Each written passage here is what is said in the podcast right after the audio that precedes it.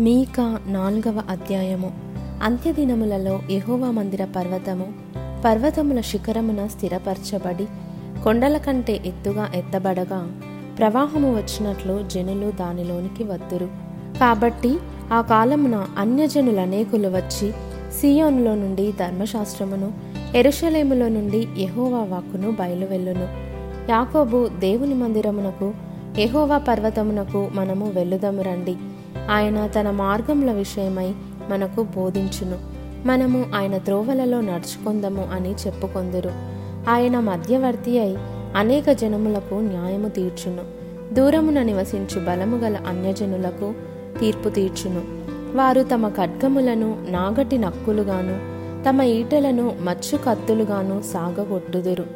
జనము మీదికి జనము ఖడ్గము ఎత్తక ఉండును యుద్ధము చేయ నేర్చుకొనుట జనులు ఇక మానివేతురు. ఎవరి భయము లేకుండా ప్రతివాడును తన ద్రాక్ష చెట్టు క్రిందను తన అంజూరపు చెట్టు క్రిందను కూర్చుండును. సైన్యములకు అధిపత్యగు యహోవా మాట ఇచ్చి ఉన్నాడు. సకల జనములు తమ తమ దేవతల నామము స్మరించుచు నడుచుకొందురు. మనమైతే మన దేవుడైన యహోవా నామము నెల్లప్పుడూ స్మరించుకొందుము. ఆ దినమున నేను కుంటివారిని పోగు చేయుదును అవతలకు వెళ్ళగొట్టబడిన వారిని బాధింపబడిన వారిని సమకూర్చుదును. ఇదే ఎహోవా వాక్కు.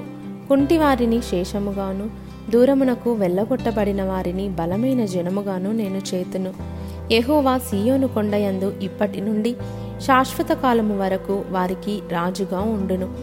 మందల గోపురమా సియోను కుమార్తె పర్వతమా మునుపటిలాగున ఎరుషలేము కుమార్తె మీద నీకు ప్రభుత్వము కలుగును. నీవెందుకు కేకలు వేయుచున్నావు? నీకు రాజు లేకపోవుట చేతనే నీ ఆలోచనకర్తలు నశించిపోవుట చేతనే ప్రసూతి స్త్రీకి వచ్చిన వేదనలు నీకు వచ్చినవా? సియోను కుమారి ప్రసూతి స్త్రీ వలె నీవు వేదన పడి ప్రసవించుము. నీవు పట్టణము విడిచి బయట వాసము చేతువు. బబులోనపురము వరకు నీవు వెళ్ళుదువు. అక్కడనే నీవు రక్షణ నొందుదువు. అక్కడనే ఎహోవా నీ శత్రువుల చేతిలో నుండి నిన్ను విమోచించును.